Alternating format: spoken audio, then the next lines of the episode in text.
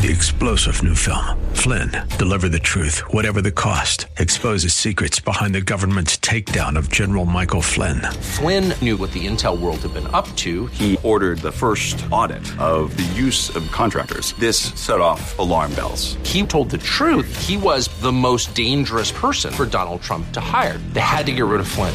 Flynn, deliver the truth, whatever the cost. Available now. Watch it today. Go to salemnow.com. Salemnow.com. The WLCC Brandon. Faith Talk Tampa. Online at letstalkfaith.com or listen on TuneIn and Odyssey. Following is sponsored by Verse by Verse Ministries and is pre recorded.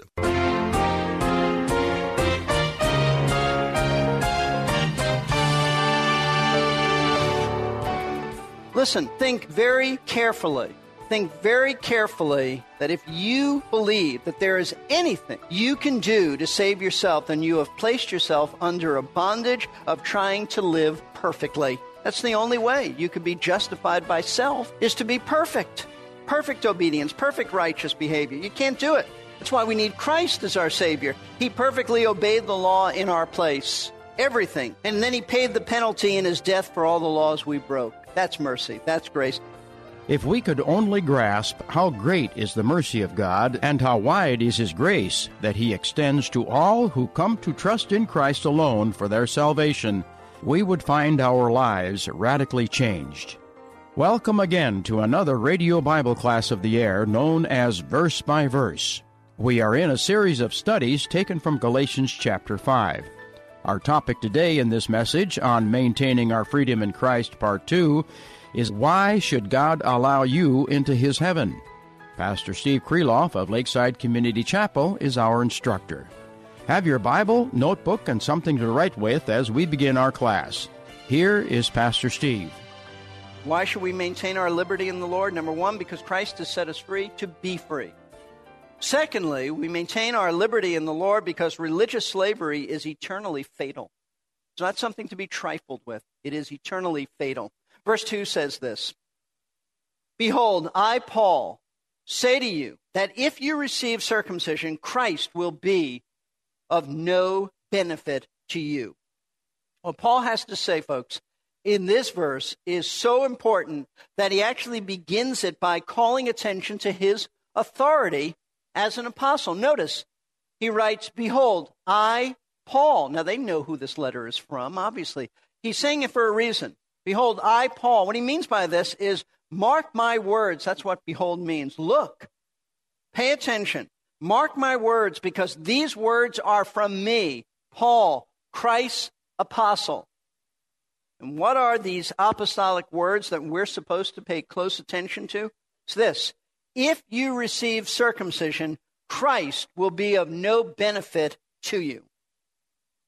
And do you realize what Paul is actually saying here?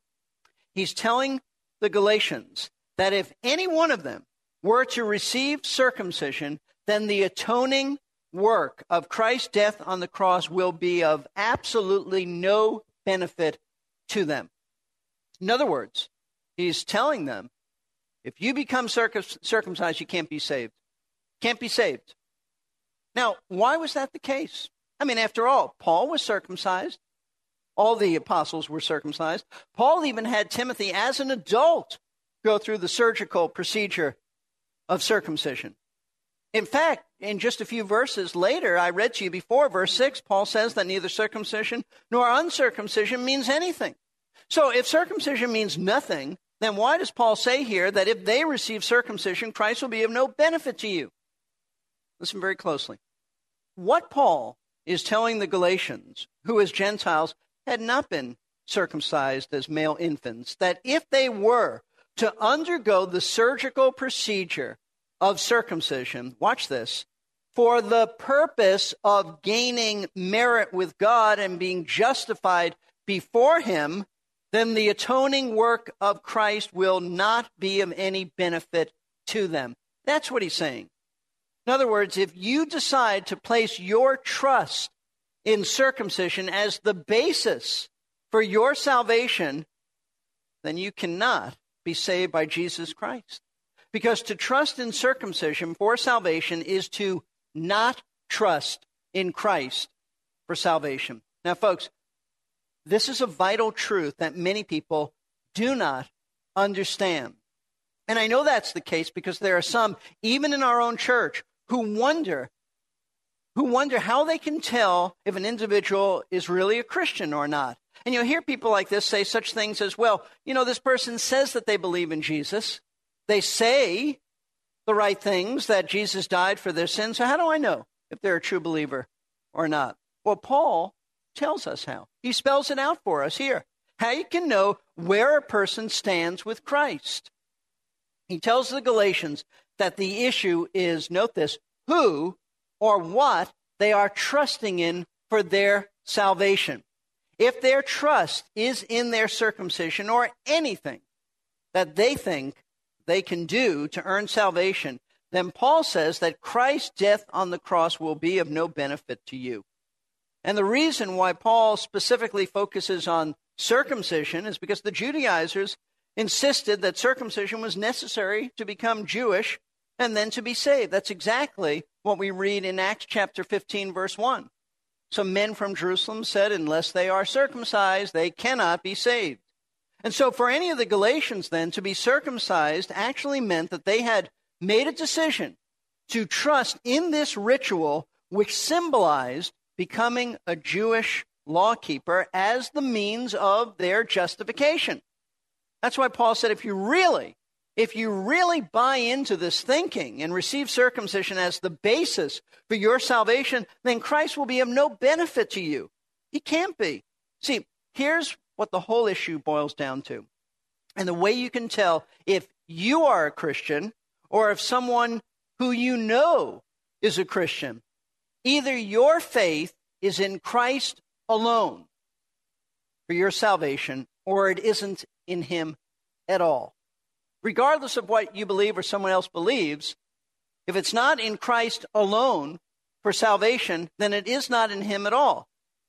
You see, to be a Christian means that your faith rests entirely in Jesus Christ and His death on the cross as the basis for your salvation. He is, in other words, the sole object of your faith and your hope of going to heaven when you die.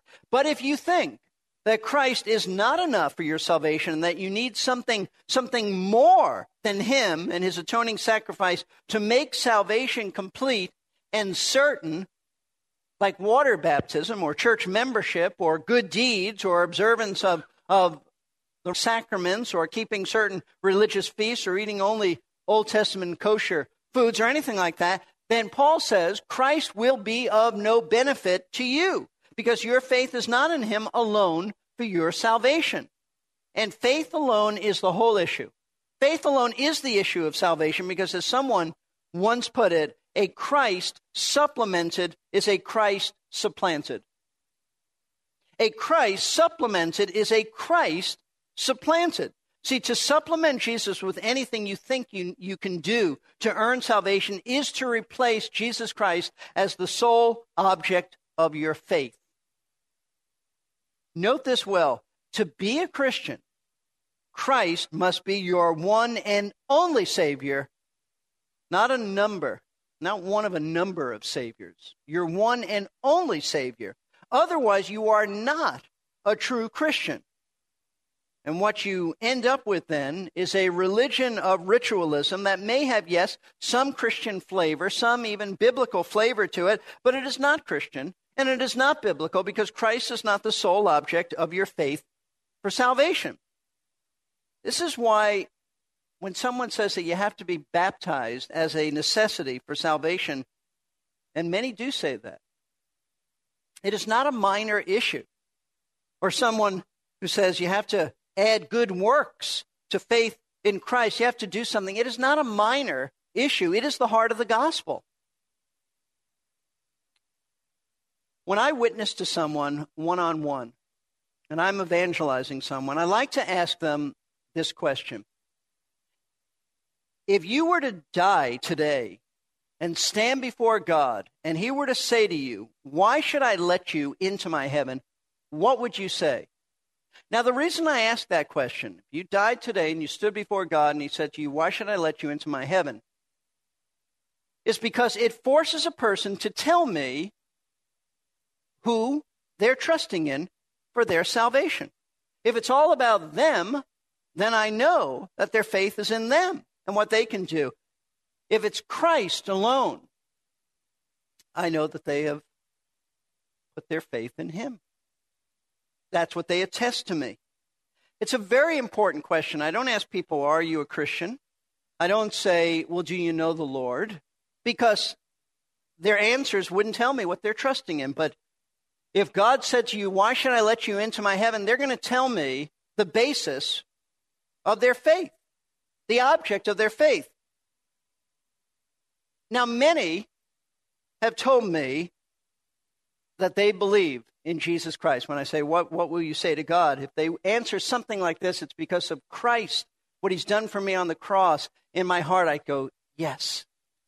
But then I often hear, And, and then my heart goes, Oh no. And they want to tell me all the good things that they've done. Yes, I believe in Jesus. He died for me, and I'm, I'm trying to do the best I can.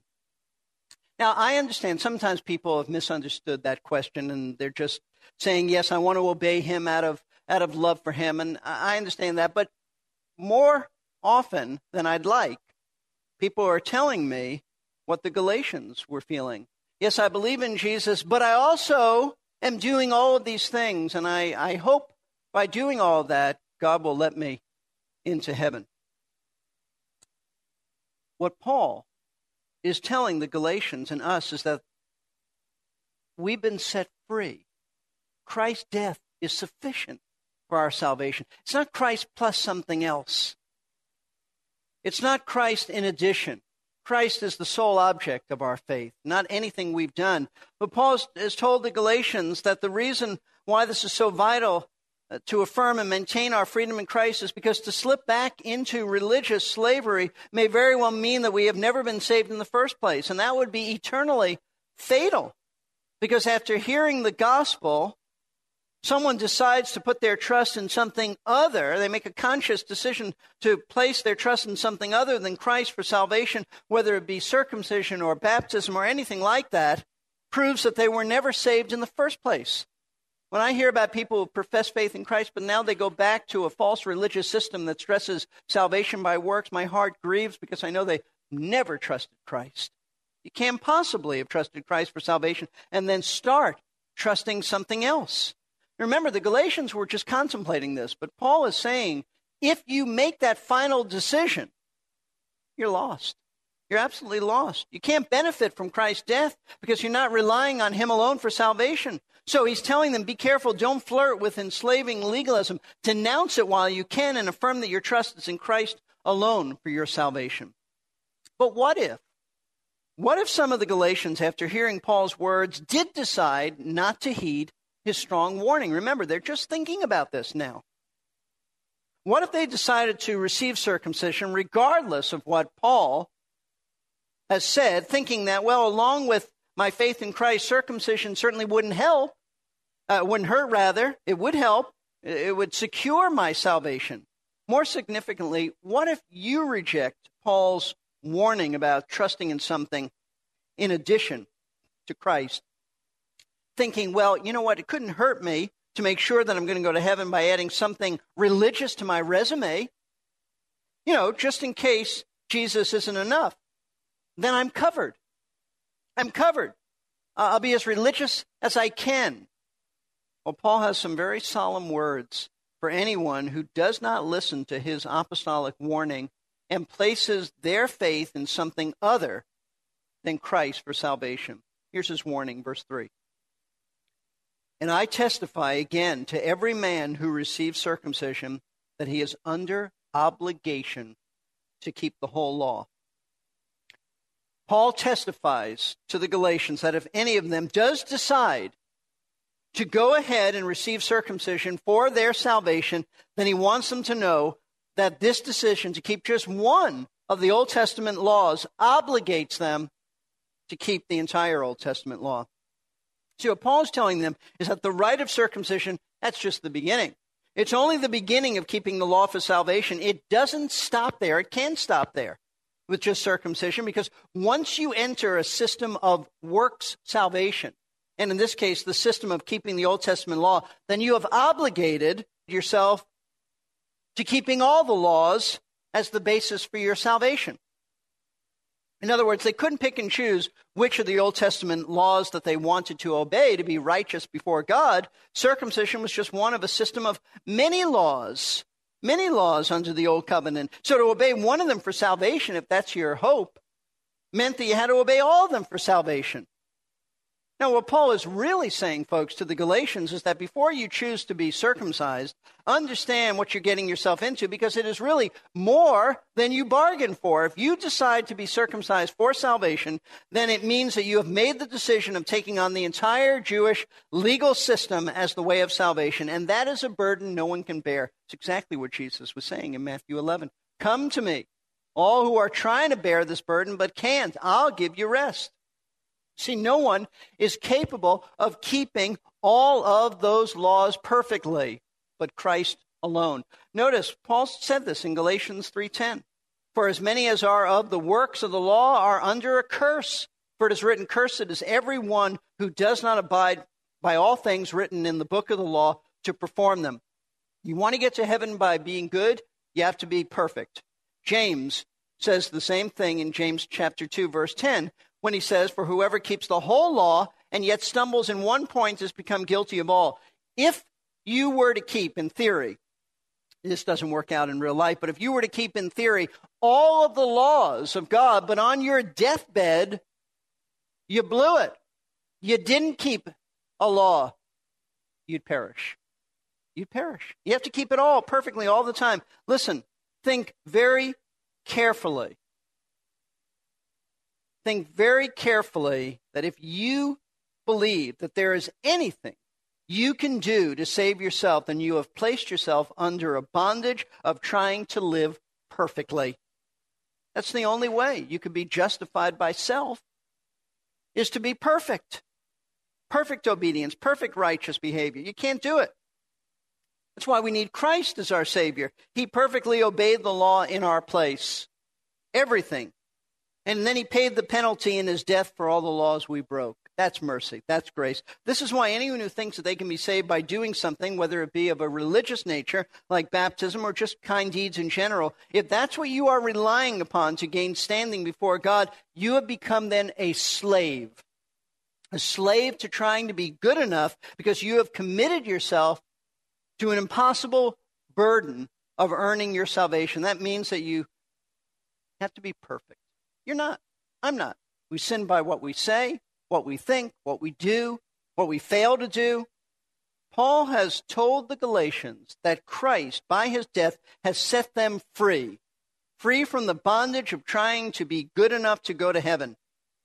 Therefore, they need to maintain this freedom by not succumbing to the thought that they can be saved by something in addition to Christ. Folks, the same thing is true of us true of us. If you have professed to trust Christ as your only Savior, then cling to Him as your one and only basis for heaven. And don't be drawn into any form of legalism, any form that, that someone offers you, either for salvation or sanctification. You can't be saved by legalism, you cannot be made holy by legalism. All you need is Jesus Christ. According to Colossians, Paul said, You are complete in him. His death is that all sufficient sacrifice for you. That's why the book of Hebrews said that he sat down. His work is finished. Do you realize that a, a priest who sacrificed in the temple never sat down? The temple had all kinds of items in it, but it did not have a chair because the work of a priest was never done. He could never rest always more sins to, to, to deal with. The Bible says that Christ has sat down because his work is finished. All you need is Jesus. And to help us to remember that Christ's death is totally sufficient for our sins and that he has set us free from trying to work our way to heaven, the Lord established what is commonly known as the Lord's Supper, communion, the Lord's table. It's an ongoing way to jog our memory and bring us back to the truth concerning what he has done for us on the cross. And I want to read to you 1 Corinthians chapter 11. I, I read this almost every time we have communion. I hope you are not so familiar with these words that it doesn't impact you anymore. 1 Corinthians chapter 11 verse 23 For I received from the Lord that which I also delivered to you that the Lord Jesus in the night in which he was betrayed he took bread and when he had given thanks he broke it and he said this is my body which is for you do this in remembrance of me.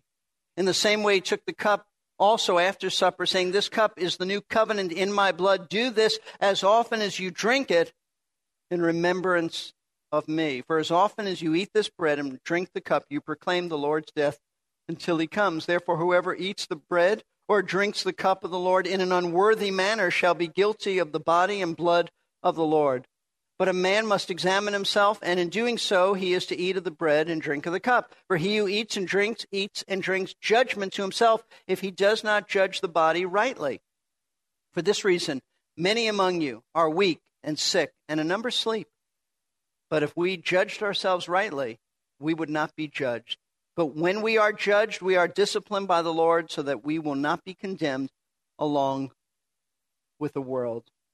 The Lord Jesus, the night he was betrayed, he established something known as the Lord's Supper so that we would be forced, forced to remind ourselves of the significance of his death. See, it is very easy for us to get so busy so caught up in the challenges of life that we fail to, to really think, ponder the meaning of Christ's death. And it is easy for us to overlook the importance of the Lord's Supper so that we do not take it seriously or even think that we need to participate in it as if it's an option.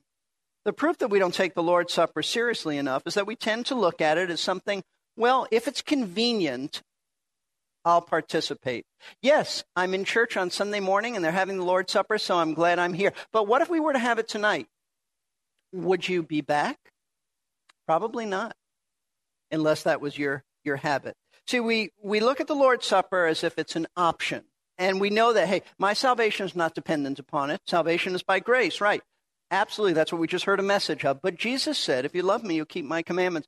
He has commanded us to observe the, the Lord's Supper, to gather with other believers, and to collectively remember why he died. So every believer is to take the bread and the cup in order to remember consciously, be forced to remember what he did for them. This is a time commanded by our Lord to reflect on the meaning of his death it's not to be taken lightly. This is a time where we think about his death and we also examine our own hearts to make sure we're not hypocrites. That while we're thinking about the preciousness of him dying for our sins, that we're not in sin. We are to repent of anything the Lord brings to our minds. We're not to be morbidly introspective, but we are to consider is there something in my attitude Am I holding a grudge against somebody? Have I not forgiven anybody? Do I have a malice in my heart towards someone? Is there something in my life that's dishonoring to the Lord that I need to deal with? This is a time to think about those things and then partake of the Lord's Supper once we repent and confess our sin. This is only for believers. If you're not a believer, we are proclaiming to you the Lord's death, and we'll do this until Christ comes again. So let's take a few minutes to think about the wonder of our Savior's death, the death that set us free from the bondage of struggling to be good enough to go to heaven. Let's examine our hearts and, if need be, repent of anything that should not be in our lives.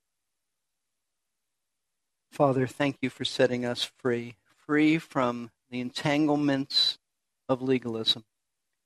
Lord, I think of all those people that I know who are still caught up in trying to live by some standard that they can't possibly live by. Thank you for saving us. Thank you for freeing us.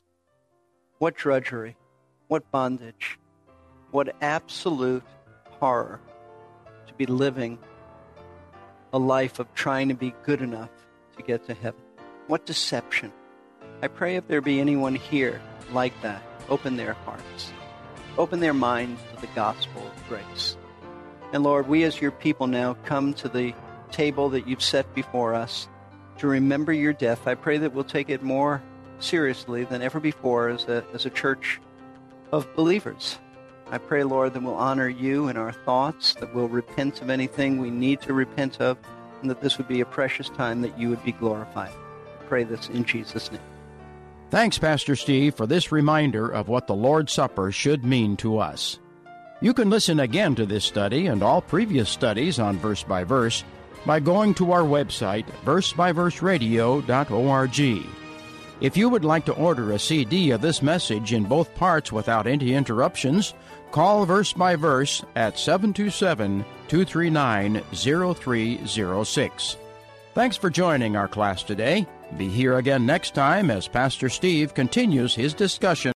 Three star general Michael J. Flynn, head of the Pentagon Intelligence Agency, knew all the government's dirty secrets. He was one of the most respected generals in the military. Flynn knew what the intel world had been up to, he understood its funding. He ordered the first audit of the use of contractors. This set off alarm bells. The explosive new documentary, Flynn, Deliver the Truth, Whatever the Cost, uncovers the facts behind this scandal. Flynn told the truth. He was the most dangerous person for Donald Trump to hire. I find out the worst enemy that I'm going to face in my life is right here in America. They took my assessment and they wanted me to change it. And I was like, I'm not changing it. They had to get rid of Flynn. With in depth interviews, archival footage, and never before seen personal records of the man behind the headlines. I just felt like I was drowning. Flynn, deliver the truth, whatever the cost. Available now. Watch it today. Go to salemnow.com. Salemnow.com.